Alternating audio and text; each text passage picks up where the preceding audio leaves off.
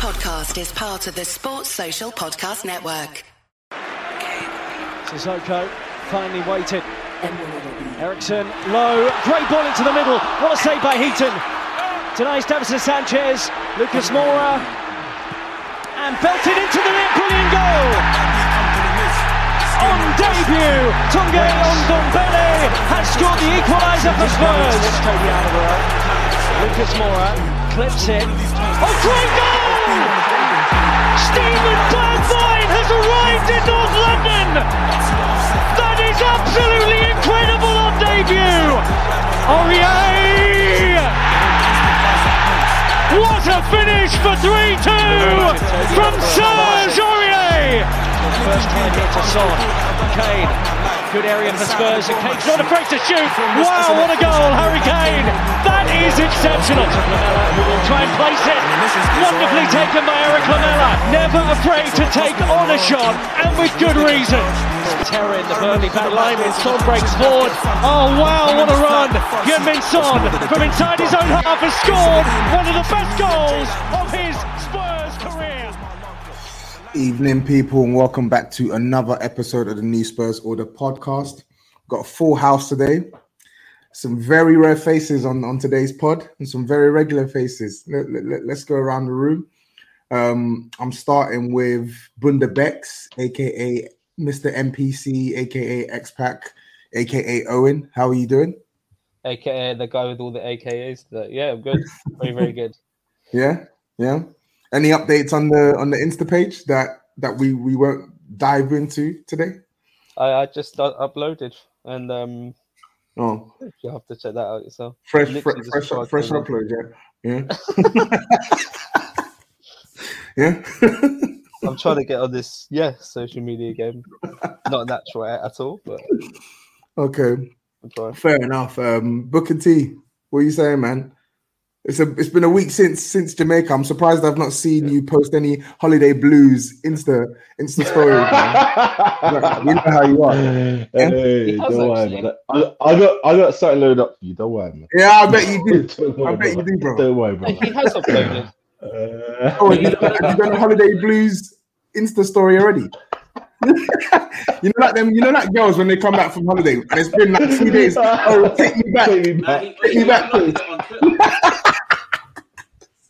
it Aye. on the dunk, Oh. dunks. You, you, you man, kill me, man. At least he asked how your holiday was. I'm good, man. I'm good. I'm good. My You're man good, was out yeah? there making showing feet, you know.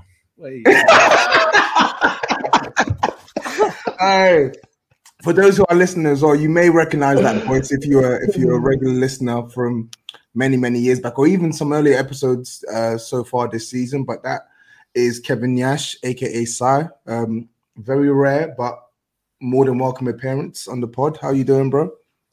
I'm good, brother. I'm good, man. What is this light in the background? Did, did anyone just see that? Yeah, What the hell was that? Here for the vibe. See, sophisticated technology. You know the vibe. What the hell was that?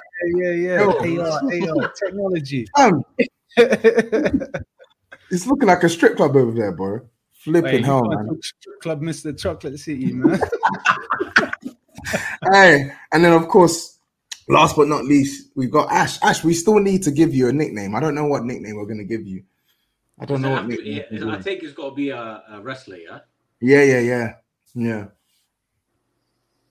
You pick one. You think and and and and, and pick one. If you don't pick one in the next couple of days, we'll pick one for you, and we won't be nice We've, about it. we've got one loaded for him. Don't worry. Is that is that the one that uh, you guys mentioned in the group? Yeah, yeah. Conan. Conan. I don't even know who that guy is. I'm not gonna lie. All right, listen. Oh, we're here to talk Spurs, man, and I- I feel like it's a positive mood, and I think that stems from the fact that Spurs have obviously won recently.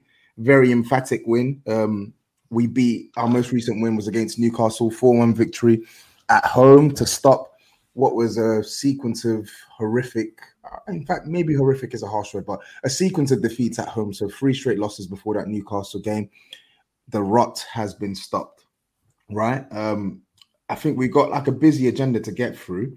Um, obviously, going straight into the game, um, I want to talk on the changes that Ange Postecoglou made to the team. Um, Sai, I'll start with you on this as well. What were your thoughts when the the lineup came out, right, and you saw Birdman, you saw Son out on the wing, Kulu in the ten, etc. What was your what was your thoughts on that? Do you know what the the, the interesting thing about uh, looking at team sheets nowadays is they don't fill me with anywhere near as much dread as maybe the Conte era. Uh, mainly because I have confidence that the system takes more precedent over the personnel. Uh, so although Pigeon is not my cup of tea, uh, although like I'm not too too keen on this idea that in order for Kulusevski to be uh, effective, he needs to be pushed in field. I went into the game feeling like it made sense because you can rely on every role within the team. Uh, you know what to expect. So no matter who the personnel are, you you can rely on the fact that the system is going to carry through. So I was quite confident. Yeah, same, same. I saw that team and I was like, you know what? I'm with it because I think a lot of people question, oh, why is Richarlison starting? Um, Son out on the left. Oh, we ain't seen him play out on the wing in ages. Um, I felt similar to you in the sense where like the system, I've got a lot of trust built in this system now because Ange's, I think he's earned that trust with some of the performances we've seen in recent weeks, even when the team hasn't got the result in the end. Um, and I also felt that he had every right to sort of tweak the attack because obviously in our game before that against West Ham, it was a different different situation where we had a lot of issues in the final third as well. So I, I don't think anyone can begrudge him for for switching it up and even switching it up. I think he he basically had that same attack in the second half against West Ham, to be honest. Um, Kulu in the 10, Johnson out wide on the right, Son on the left, and Richarlison through the middle. Obviously, we were playing against a team that were actually interested in winning the game of football and not just coming there and parking the 279, the 149, the 349. So it was definitely interesting to see. But let's let's actually get into the game, right? Um Ash, I'll come to you on this, right? Because I think obviously naturally I think you've been probably one of the more reserved people when it came to predicting Spurs to get results. But what was your take on our performance in the first half against Newcastle? I thought I thought it was really I thought it was really good. I thought um I thought there was intention you could kind of you could kind of feel the intensity straight away to to come into this game, put everything that's happened in the past behind us and just go out there and get the result. Obviously Newcastle had chances um Newcastle had their ch- chances early on in the game. Right, they had that one where Ben Davies made a brilliant uh, brilliant recovery. Um, uh, to get that deflection. I think it, it ended up hitting Isak, but yeah, he did well there. I thought we, we we carried on doing what we did. We took the game to them, created chance after chance after chance, and just kept on hammering at them until the until it opened up, until they opened up.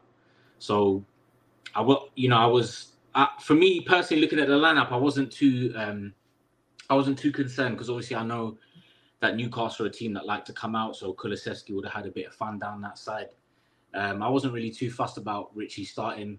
Um, I think I've made my thoughts known on Bryan Gil. I don't think he's um, I don't think he's finding um, finding a good rhythm at the moment on that side. Um, for me, it was uh, I wasn't too fast on whether Son was playing centrally or out wide because if it wasn't working, either him or Richie could just swap. So it's not really a big deal. Um, but yeah, I like the way we went about our business. We didn't let the um, media narratives and, and all that talk get to them. They went out there, they did their job, and one uh, uh, one reason why I'm, I'm I am ha- uh, I'm particularly happy about this result. Um, one one thing I will say, I think that's one of our better performances this season, and secondly, that's one of the uh, convincing wins we've had this season because a lot of the other wins have. Apart, I think apart from Burnley, I don't think we scoreline wise, I don't think we've had many convincing wins. Today, uh, sorry, against Newcastle, we went out there, got the job done, battered them, and the scoreline the scoreline reflected the performance. And yeah, really happy with that result, man.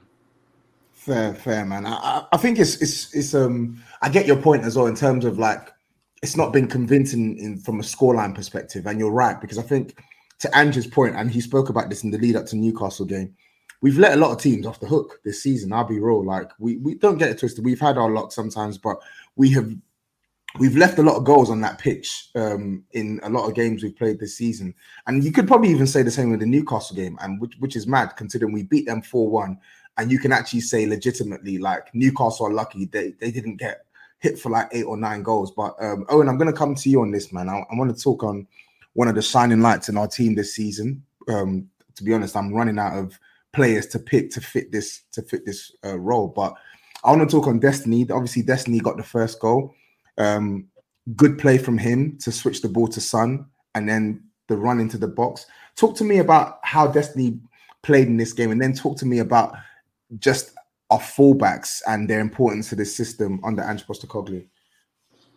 Yeah, I was I was starting to get the impression that the uh, the underlapping fullbacks might have a, a short expiry date with uh, teams being able to cotton on, but we saw last season um, with Udinese like Destiny would come in field quite a lot, and that's where he got a lot of his joy and just being able to one get on the front foot and make sure he continues winning the ball high up the pitch. Was he coming back into the team after his injury? Like that's how he started off the season so well. That was it's a big feature of his game, and then always attacking space in behind as well. Like yes, he's very very tidy in build up, and that's almost a given from him now. But just continuing to then have the energy, not just to keep on chasing back, but to attack that space in behind, especially when you've got someone like Son out on the left wing who isn't very good with his ISO package. He still has that one move in his locker, which is the step over onto his left foot, which somehow Trippier wasn't able to read. But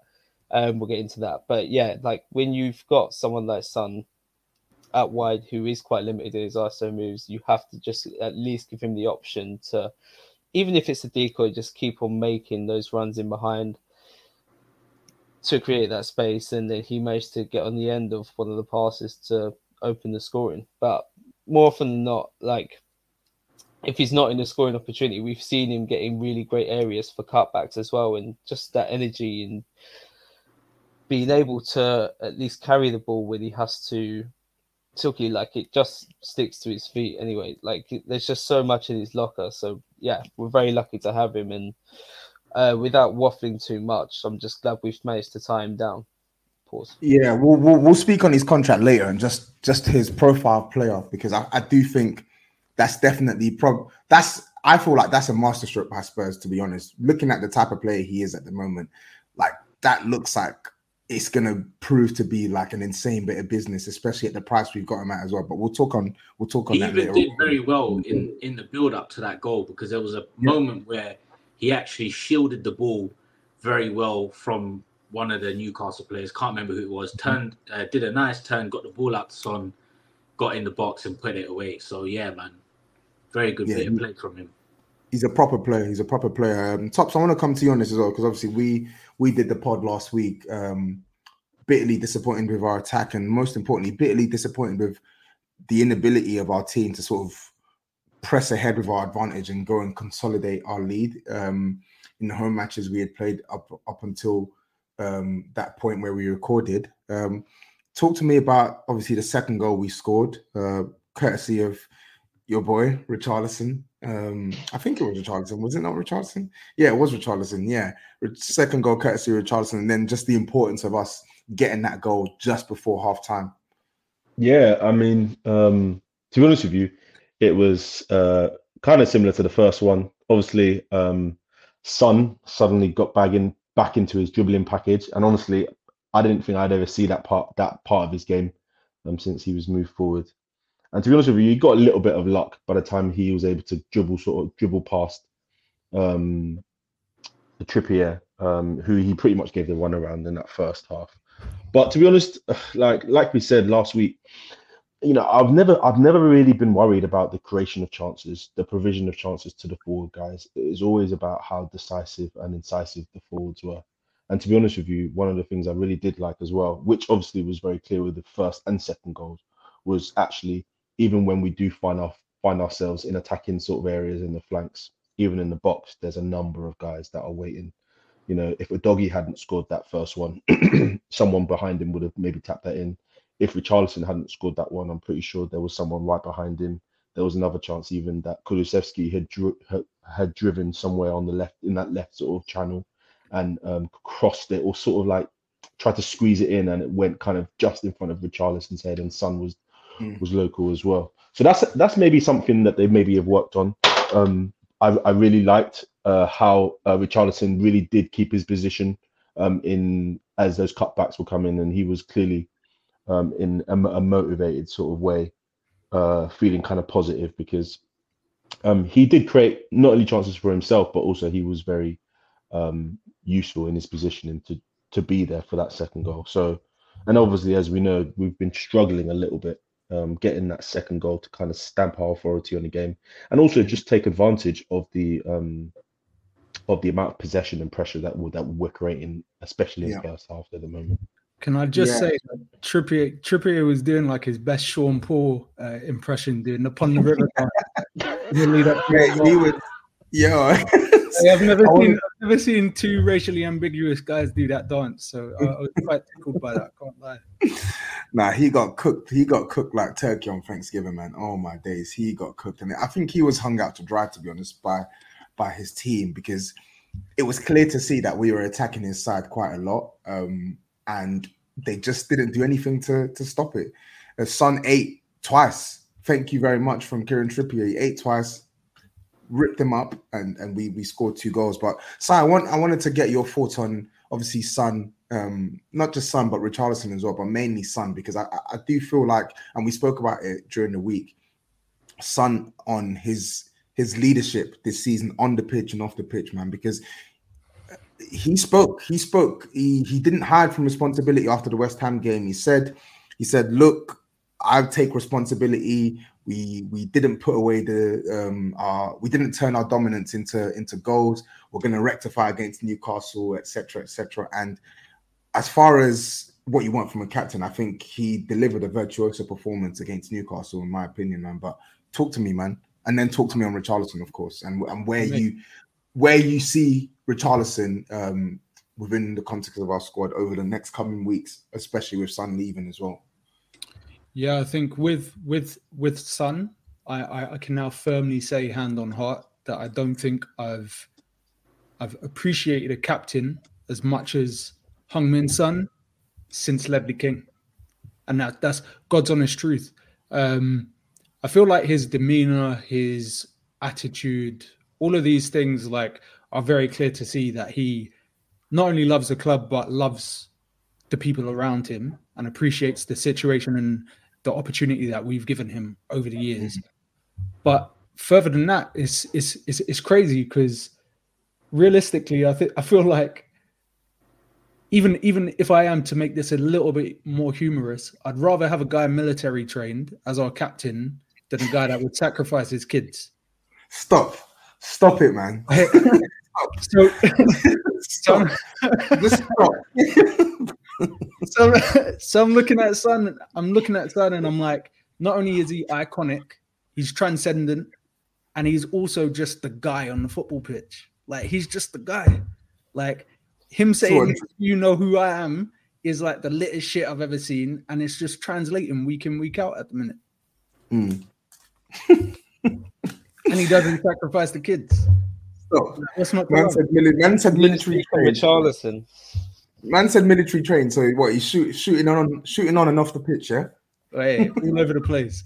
And I know you've seen in the crowd. I know you've seen. I know you see who come to see Son in the crowd. On full fronts. Hey, my captain. My captain.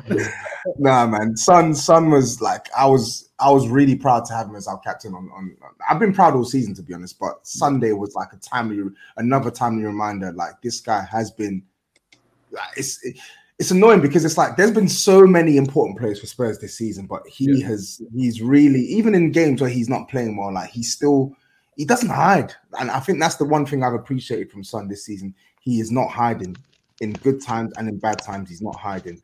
Um, 100%. And I think I think to to to pivot to the second part of the question, I think moving him out to the left hand side, which has been a, a, a an area of a lot of frustration, especially over the last few games. Mm. I feel like it just it just vindicates the fact that whatever the system requires, if you have someone like a Son or a Kulusevski and Maddison eventually when he comes back, that versatility will overcome some of the uh, shortcomings in the squad depth in my in my honest opinion. Like being able to maximize the few the few indicators that Pigeon is actually a competent footballer is going to be massively important over this period of time because having someone who is a consistent outlet on that left hand side allows other areas of the the pitch to operate a lot better. So we saw Udogie in the lead up for the for the first goal, basically doing striker hold up play, and those are positions that traditionally you would have seen a Kane in or a Son when he is uh, playing up up front, and obviously Richarlison wasn't in that spot. Hey, it's Kaley Cuoco for Priceline. Ready to go to your happy place for a happy price? Well, why didn't you say so? Just download the Priceline app right now and save up to 60% on hotels. So, whether it's Cousin Kevin's Kazoo concert in Kansas City, go Kevin, or Becky's Bachelorette Bash in Bermuda, you never have to miss a trip ever again. So, download the Priceline app today. Your savings are waiting. Go to your happy place for a happy price. Go to your happy price, Priceline. So I think I think when when you look at the details, Son has really like in this game shown how competent he is and how his skill set can ultimately facilitate someone like Pigeon who has deficiencies in his game. And credit to the lad, he scored two goals. Uh, the second one was was a little bit of a dodgy one. Uh, the touch was a bit spooky, but Very spooky. he looked like one of those Trafalgar Square pigeons that has a chewing gum stuck to his foot. It's like the touch was all over the place. So yeah, Very but spooky. again, credit to him, and and yeah, he got two goals, which is more of an indictment on Newcastle than. Do you know it's uh, funny you say that because I was saying that at the time. That touch was spooky, man. It was I baggy, don't it was even baggy what- as hell, man. Baggy I don't know what hell. the Bravka's doing. He the, the touch is the touch was brazy, like absolutely brazy touch, and he just stood there and just watched him just continue to try and get the ball. And I'm, I'm just like, just go and smother the ball. But thank you anyway, Dubravka. But Ash, we may as well stick on Richarlison, right? Because Sai is obviously saying about how like we can sort of like squeeze the the, the remnants of competence in, in his game, right, in the weeks to come. And we're gonna need that because obviously Son goes off on military duty, not military duty. He goes off on he goes to play for South Korea in the cup. It might as well be getting it, military duty to be. It might as well be. It might as well be. Yeah. Um. Obviously, he goes Wait, off to so play for it's, South he's Korea. a, he's a, correct correct me if I'm wrong, but is he only missing like three games? more than potentially more than that. He's going to be missing quite a few. If they, because if I imagine they'll go quite far, right? Um. And No, but we've got he- a break. Remember that the prem. Yeah, but it's only for one week. It's only for one week. So I, I imagine he'll be gone for pretty much the whole month of January, to be Yeah. honest. Yeah. So he's gonna miss around probably like four Premier League matches, um, plus two FA Cup. Mm. Two FA Cup games, yeah, yeah. Yeah, yeah, yeah. So If, if um, we if we You know, win, I'm just gonna check cup- this now, yeah, cup if- game, if yeah, exactly. If we if we go through, but just more on Richarlison, right? Um, I feel like we saw we saw obviously uh, on top of the goals. I think a lot of people appreciated the the the, the off the ball work that Richarlison put in against Yeah. Newcastle, like winning. He even won the ball back for the for the first goal. yeah, so- yeah, yeah, Yeah, literally. it, no, it listen. It wasn't a typical Richard. It wasn't a um, typical Richarlison performance. Um, do you know what it is? Yeah, like I heard his call. I heard his interview um, where he was talking about how um, the injury held him back quite a lot, and he, you know, was struggling. He, uh, he would he would even struggle to shoot because of the, the pain in his groin. So these kind of things, obviously, we don't hear about behind. Uh, we don't really hear about what goes on behind the scenes. So I can understand how something like that can can hinder someone. But now, going forward, you've had your surgery. You yourself have come out and said that I'm fine now. I'm not in any pain. Uh, whereas previously he was saying that he was playing through a lot of pain, and I get that it does affect people. But now, yeah, you got to rise it now. Pause. But yeah, now he's got to step up to the plate. So now there's no excuses. You're you're pain free. You're injury free. So let's see what you can do. But yeah, that that was that that was a good performance. So hopefully he can continue that. Um, with Son out, um, I think he's probably going to stay central. Bryan Gil will come in. So yeah, man, let's let's Mm. see if he can con- continue. But yeah, it was Yeah. it was a good way to to a good way to to get back into the team. Good performance. Yeah, yeah, yeah. We need we need more of those goals, and I, I'm with Jay Spurs on this, Brian. I think with with Richarlison now, it's now got to a point where it's like seeing is believing, right? Because we heard this, we heard something similar in the summer about the. Obviously, I don't want to like downplay mental health and stuff, right? But I feel like with Richarlison, the performances have been so bad that you're actually going to need to prove to us on the pitch rather than off the pitch that Mm. this was circumstantial, right?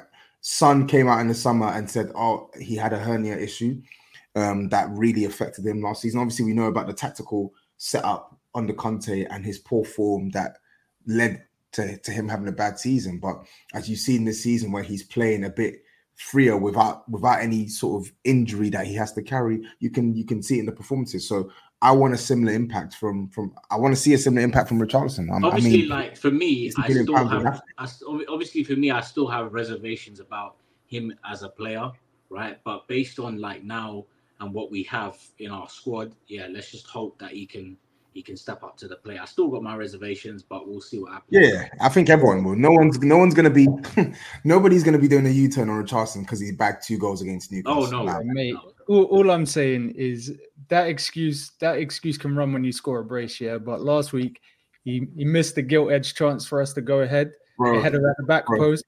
Next, you're gonna be like, "Oh man, needs neck surgery." Oh, I'm playing through pain. My neck is hurting. It's like, fuck out of here, man. Like all Yeah, these excuses.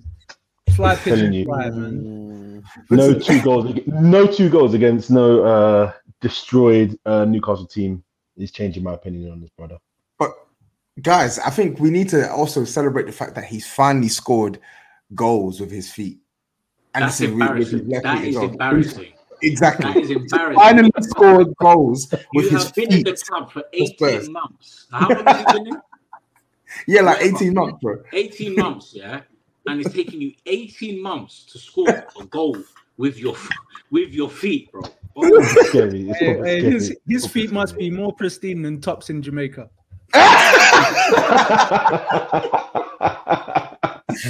Aye, Hey, man. man.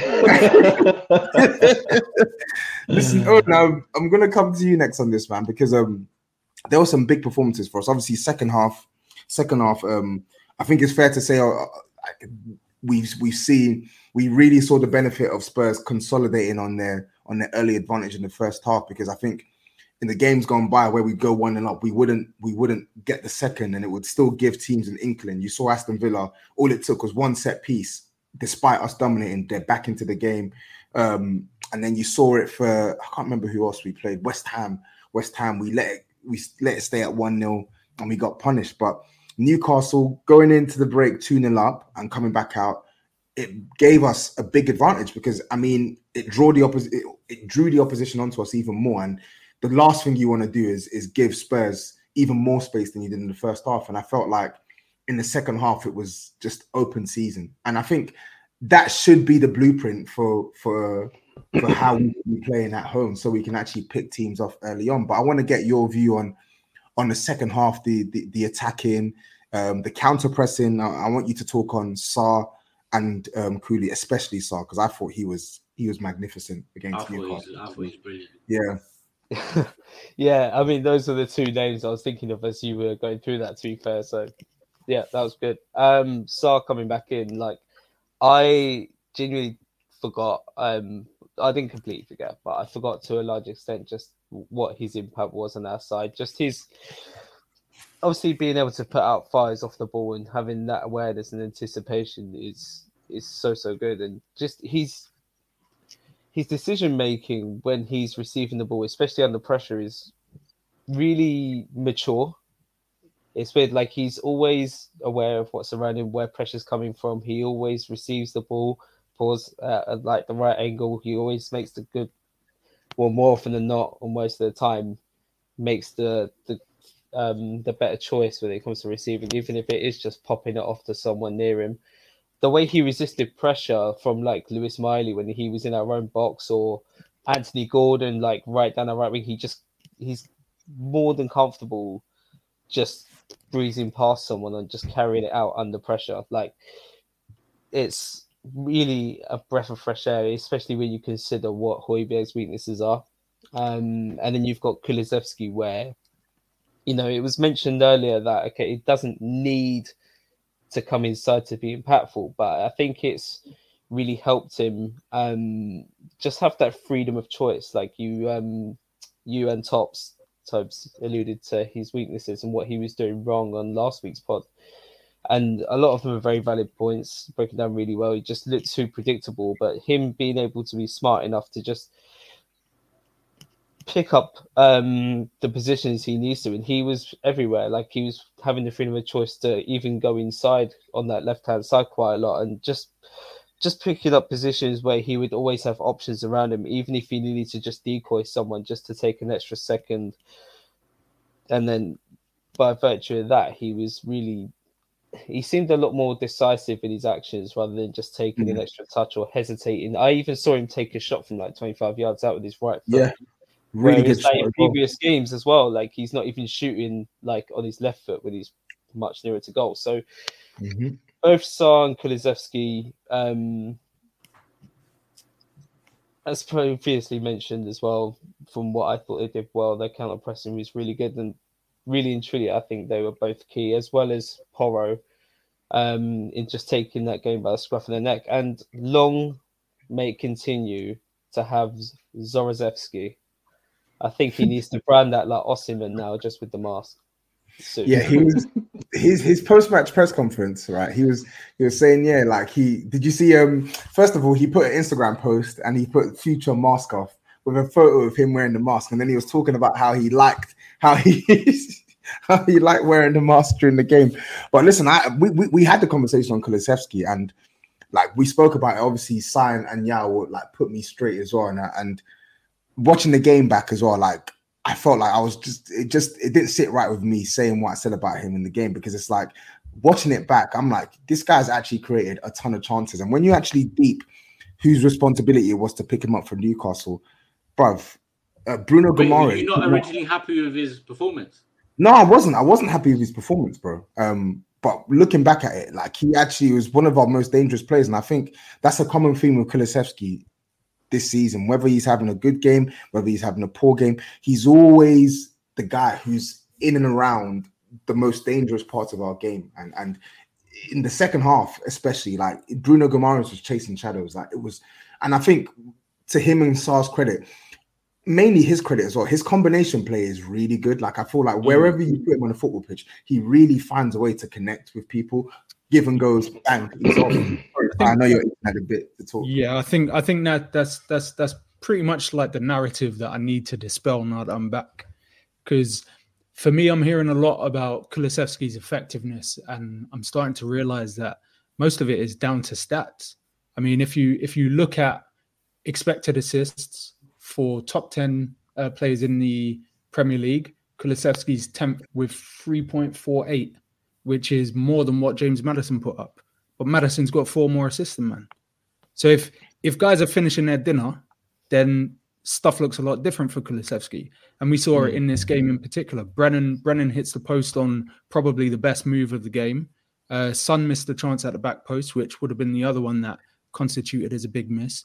So Skip again, skip. I think. like oh no, yeah, it was Son and Skip, Son and Skip, yeah, precisely. So, and even so- Richarlison as well. Even even Richarlison in the first half. Too. So it's so it's like if if if you look at this game in isolation, his whole season statistically would have looked a lot different reading on paper because the expected assist would have been aligned with the amount of assists that he's actually created. He's Yeah. what number eleven or something like that in terms of big chances created this season with six, which again is the same as Maddison. So it's like obviously Maddison was playing out of this world, probably probably the the standout performer across the Premier League. But if we're looking at what they're doing on a football pitch, there's not that much dissimilarity. We're we're we're just I think we're a little bit conditioned to almost expect certain things from your wide forwards that maybe don't always align with the role that they're being asked to do. And even even if we mention uh, someone else that was mentioned during this game, Pedro Porro, Porro is doing all the things that he hasn't been doing as well. Been calling in the group chat for him to be the the person who switches the play, the person who looks to break lines in situations where we're in transition or when things start getting a little bit more congested. And we're starting to see all of the all of the roles sort of come into maturation process and that that's seeing great performances from Son. We're seeing Dogi, Sarr, Porro, Kulusevski all in one game, putting up arguably their best performances of the season. So yeah, man, shout out to those guys and shout out to Ange for sticking to his guns. I was going to say that can- about Porro. I mean, this was one of the games where, for me, Porro really stepped up as one as one of the main creators in this side. Yeah. Right. Today, uh, he, he's done. He's shown, you know, shot. He's shown glimpses of it in other games, but this was a game where he really stepped up and and was was taking taking that role on by himself. So yeah, that was probably his probably his best performance of the season as well. Mm, I wanted to to, to to to actually brief to broach on that topic as well, tops. And I know we spoke about it with Destiny, but I think we need to shine a, another spotlight on on Porro as well, man, because I think obviously, like to size to size point stats on everything, but statistically he's now level on assists with with Maddison the league this season. But beyond the assists, um, he is becoming um, a good source of chance creation and and ball progression when he plays that inverted role. So, what's your Mhm. assessment on Pedro Porro this season? I think he's been quietly excellent. Um, I think he's been quietly excellent. Like if you look at his player profile in terms of what we what we bought and what we thought we were getting, and then actually compare it to what we got initially, um, there were some really spooky performances. And uh, for a long period, actually, I was looking at the relationship between him and Romero kind of disin- disintegrating because the rate at which these guys were allowing teams to get at us and the ease at which they were allowing teams to get at us was alarming. I, I'll be honest with you, it was alarming. And um, as we moved into the new season with with Ange, and obviously we know how he likes to use his uh, inverted fullbacks. I was apprehensive. I'm not going to lie. I didn't see enough defensively, and although I do know that you know with the kind of um, the player profile that he is, I do feel that there was opportunities for him to be a better fullback. But honestly, I didn't. I never thought I would see some of the performance that performances that he's playing. Uh, well, some of the performances that he has produced for us this season. Um, he seems to make really, really good decisions in the final third. He's really locked up his defensive ability. Um, couple weeks in a row now, he's given Doku a really good time, a really hard time. Um, he's given uh, Aaron Gordon a really hard time. And when he is in the middle third, he is extremely good at receiving the ball on the half turn. He's ex- extremely good at receiving the ball um, in between lines, but he's also the ones making those passes um, to the to the Kulusevskis, to the Sons, um, to the Sarrs. Uh, and obviously now he's starting to add on top of um, his in, improved defensive work, starting to add statistical output, which is like important. Like now we look, we actually look to him to try and create and help us, um, you know, improve our dynamism, incisiveness, decisiveness in the final third. And honestly, um, I think quietly he's been one of the best performers. Uh, people talk about him as being the, one of our most improved performers um, because I think where he started last season was was quite low. But I think in terms of performances and performers consistent throughout the season, he's been one of my most positive. Yeah, he's been he's been he's been he's been pretty impressive, man. Um, and obviously, I, I, after the after this pod, I'm actually going to share this Excel with you because I want you guys to help populate your player ratings for some of the games that um, we've not tracked. So, because I want to keep a running total of this, because at the end of the season, I want to review it just to see how these players have fared, right? But Porro has been one that's actually stood out for me in a lot of games. And I think, to be fair, even last season when he was horrendous um, from a defensive standpoint, he always had the stats. Like I think he got like three goals, three assists last year. Mhm. So he had like six GNA and like 13, 14 appearances. So I was never really too worried about the stats. It's just more about to size point about like how these players are maturing in their role, like him taking more responsibility in the ball to be someone who can create dangerous situations for Spurs, even if it doesn't culminate in a goal. The fact that you're able to do this at a fairly consistent clip is what's most important to me because if you can do that, then the stats the stats are just second nature at that point in time. But before we move on to Destiny's new contract, I, I, I want to circle back on Sarr for the right and the wrong reasons because obviously we made a sub and made a sub in the second half. Obviously, Sarr went off, standing ovation. Højbjerg came mm. on, and bruv, that goal is still pissing me off today. But I want us to talk about how, in the space of four five months, Sarr has proven what most man in the NSO knew last season, which is that like he is an infinite upgrade on Højbjerg, like at both ends. And you see, you see when Sarr plays in the team, you see better performances from Bissouma. You see the likes of Pedro Porro having a bit more license to do what he wants to do because you have someone who you can rely on with and without the ball. The guy barely puts a foot wrong. I think Yao Yao was on the main pod saying how he, Sarr's his his player of the season, and I'm not even. I think you could give that to a couple of players. It's definitely a convo. Definitely, a, it's a conversation. It's a conversation because he is so integral to what we do, especially, especially, especially if we're talking consistency. Is definitely a conversation.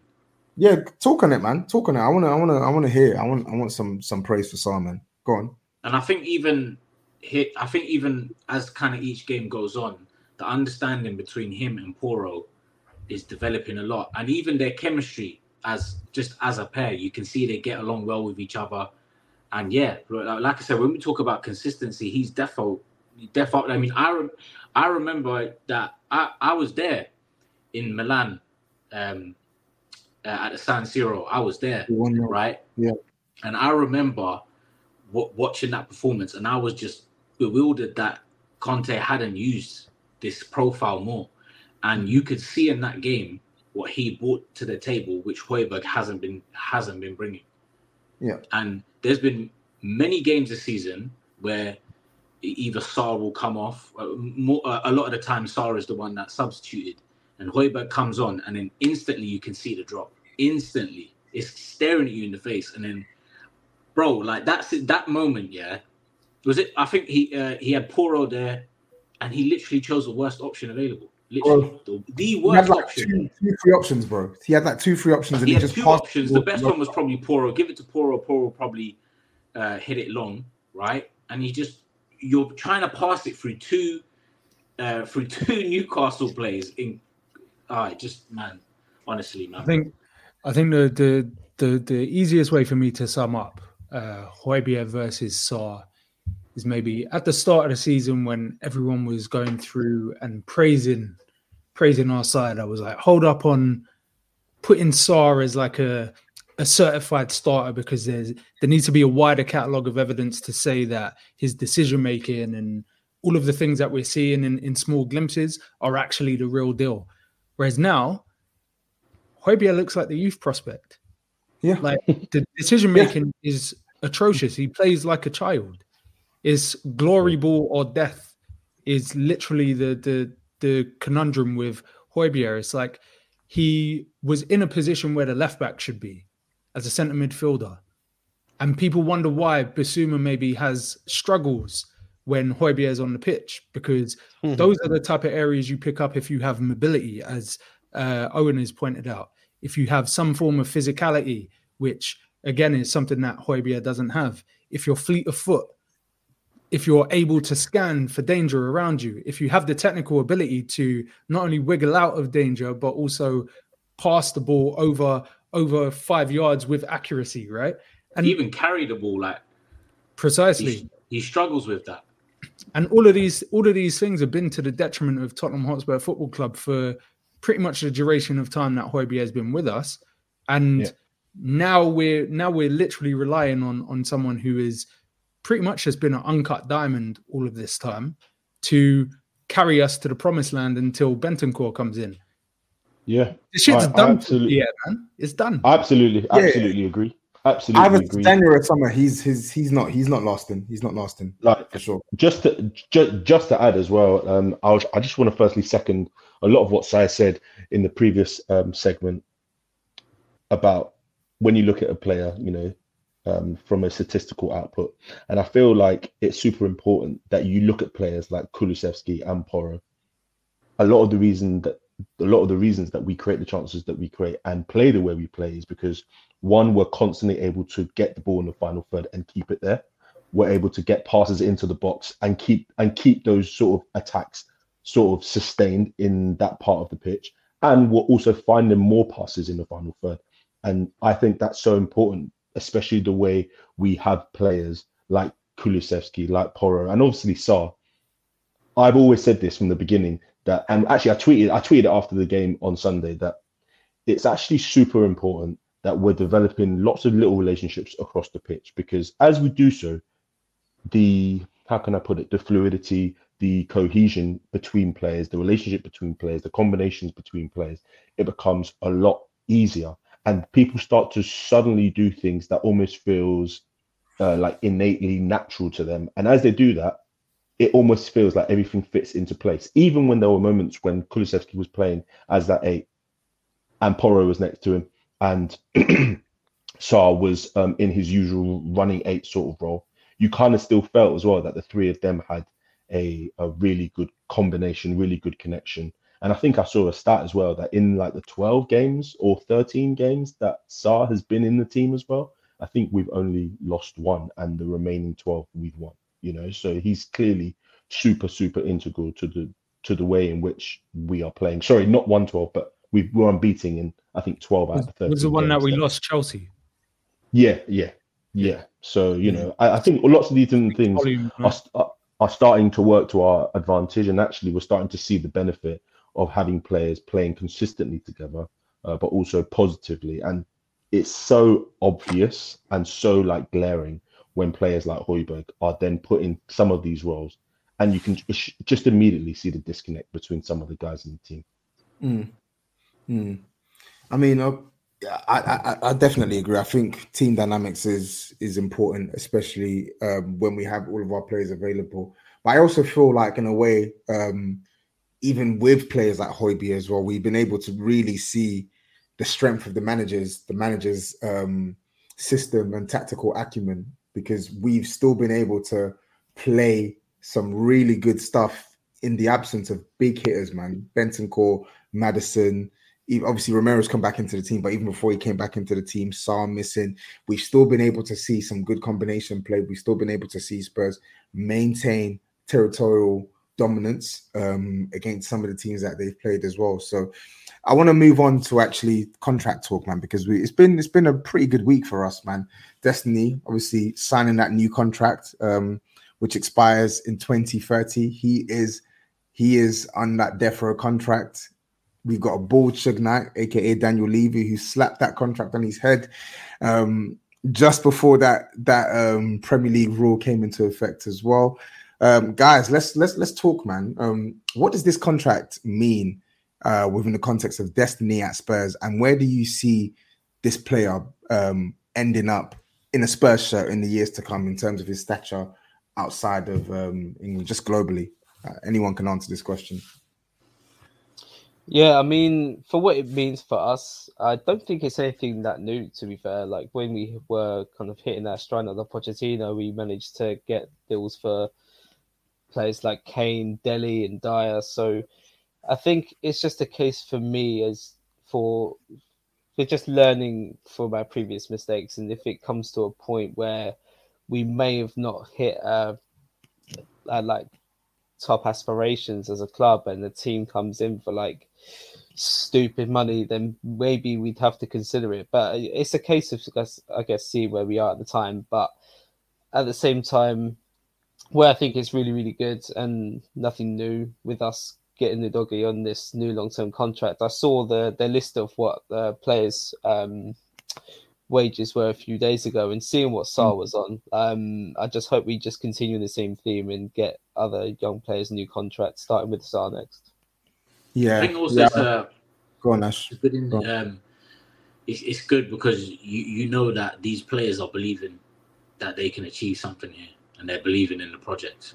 Because, Mm. bro, I, I've seen his agent make comments before. His agent's got a pretty big mouth, yeah, and yeah. So for me, it's it's it's it's a it's it's a refreshing. So it's to to kind of you know tell us that these these players are really believing in this manager, in in what this team can potentially achieve in the next four to five years, right? So yeah, important. Got to get a few other guys tied down. Sarr's one of them, and yeah, man.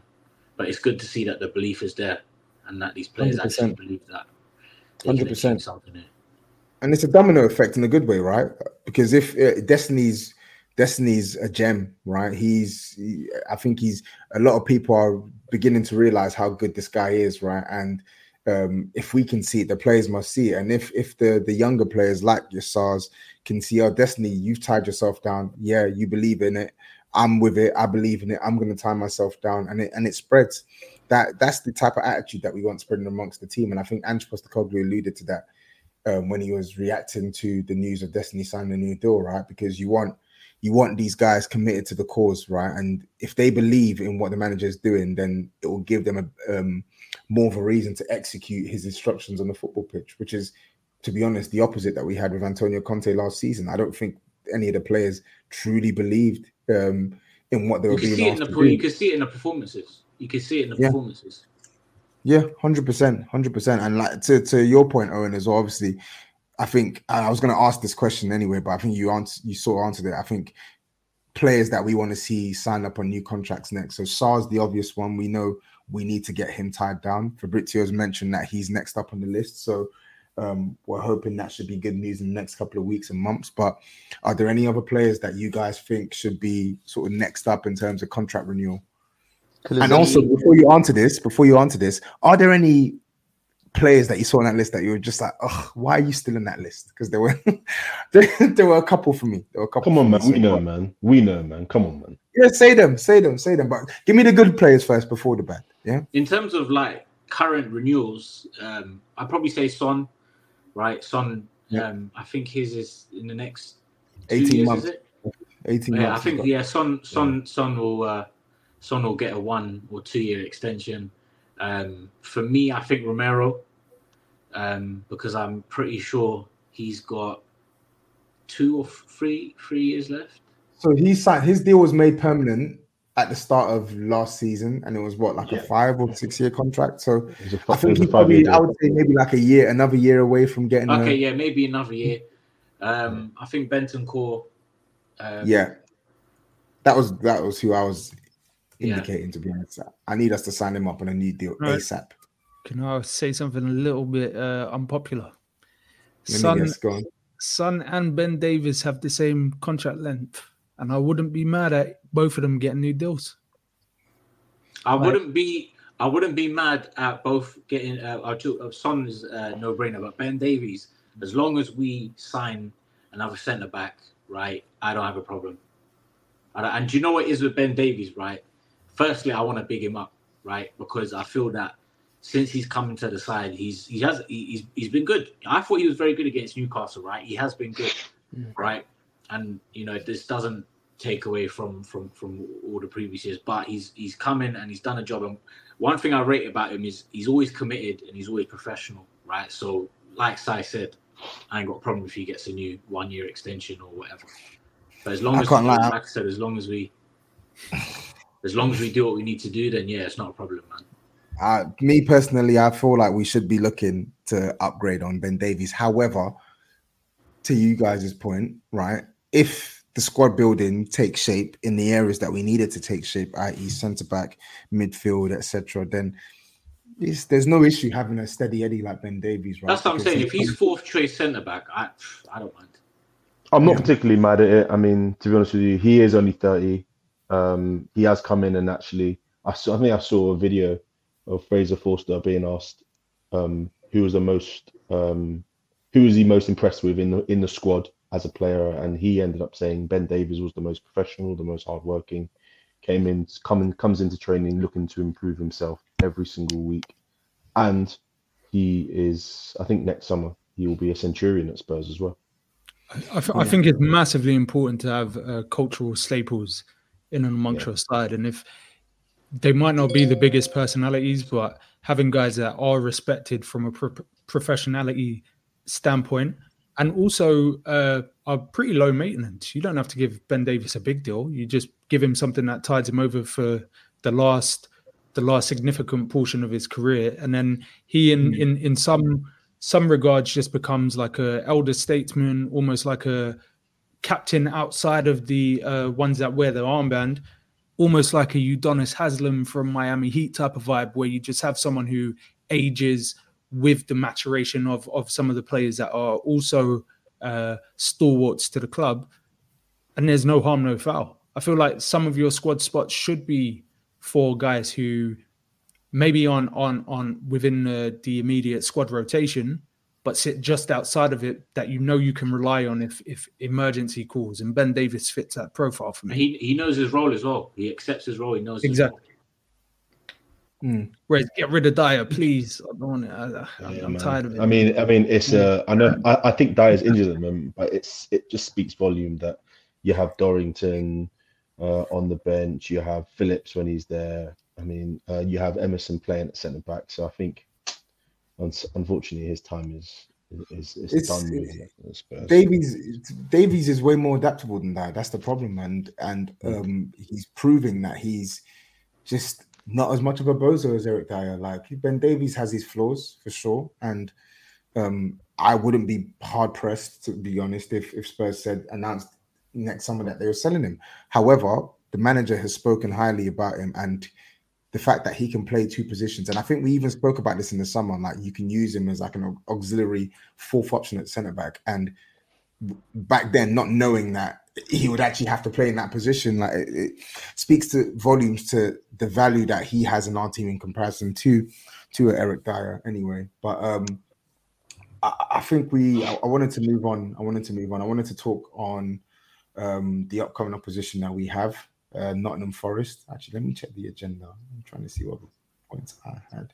Yeah, Nottingham Forest. Uh, Friday. Friday night kickoff. Yeah, yeah, yeah. Friday Yeah. night kickoff. Um, what are the expectations of this game? Because uh, last time I checked, I thought, what's his name? What's their manager? Steve Cooper. I thought he was meant to be like under pressure. I thought he was meant to be getting sacked. Obviously, we um, we we did the double over them last season. They've not Mhm. been in the best of form. Um, but then again, the last time we played them at their ground, they beat us 2 0. Embarrassing cup exit. So, what's the what's the mood in the camp um, amongst you guys with, with regards to this fixture? I think uh, no need for any rotation, right?